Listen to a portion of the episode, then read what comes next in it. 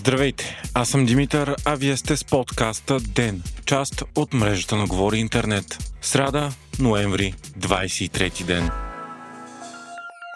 Всеки сезон идва с нови тенденции, които да следваме. Но във времето на бързата мода, за нас като умни потребители по-голяма радост дават не просто актуалните дрехи, а да пазаруваме със смисъл. Също така да откриваме модни находки и да изградим стил без негативни последици за бюджета или за планетата. Честно казано, харесва ни мотото на Remix – да вдъхновим ново поколение потребители, което да избира повторната употреба на първо място. Вижте над 80 000 нови предложения всеки ден с до 80% отстъпка на адрес remixshop.com. С код GI30 получавате 30% допълнително намаление до 6 месеца след излизането на този епизод. remixshop.com и код GI30.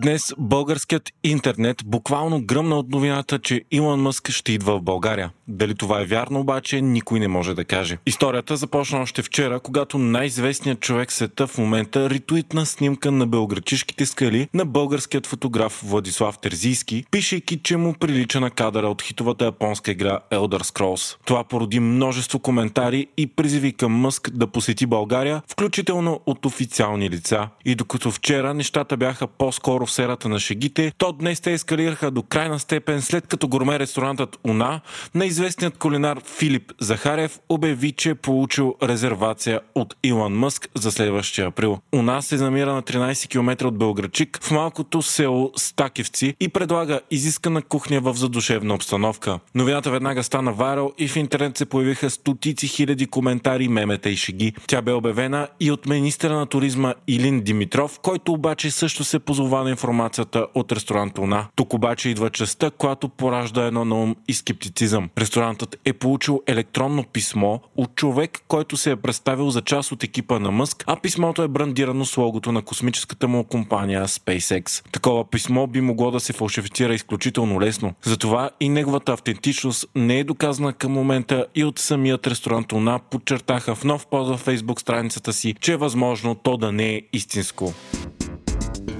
Продължаваме промяната и Демократична България обявиха днес, че имат план да предложат правителство на малцинството. Това ще стане, ако вторият мандат достигне до ПП, които са втора политическа сила. Инициативата идва на фона на това, че се очаква първият мандат на ГЕРБ да стане нереализиран, защото партията за сега няма достатъчно подкрепа за правителство. Продължаваме промяната и Демократична България обаче имат общо 73 депутати при необходими 121 за мнозинство. Двете партии изредиха приоритетите, по които би работил такъв кабинет на малцинството. Сред тях са влизането в еврозоната и Шенген, изтеглянето на промените в изборния кодекс, законите за плана за възстановяване, реформи в съдебната система и други.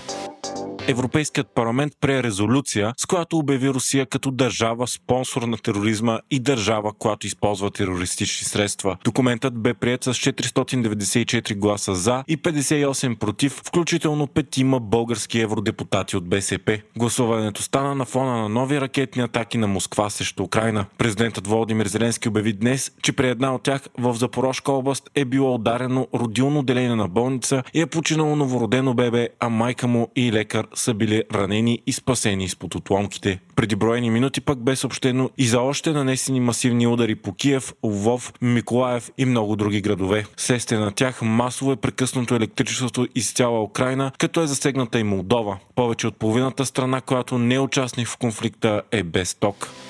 Вие слушахте подкаста Ден, част от мрежата на Говори Интернет. Епизода подготвих аз, Димитър Панайотов, а аудиомонтажът направи Антон Велев.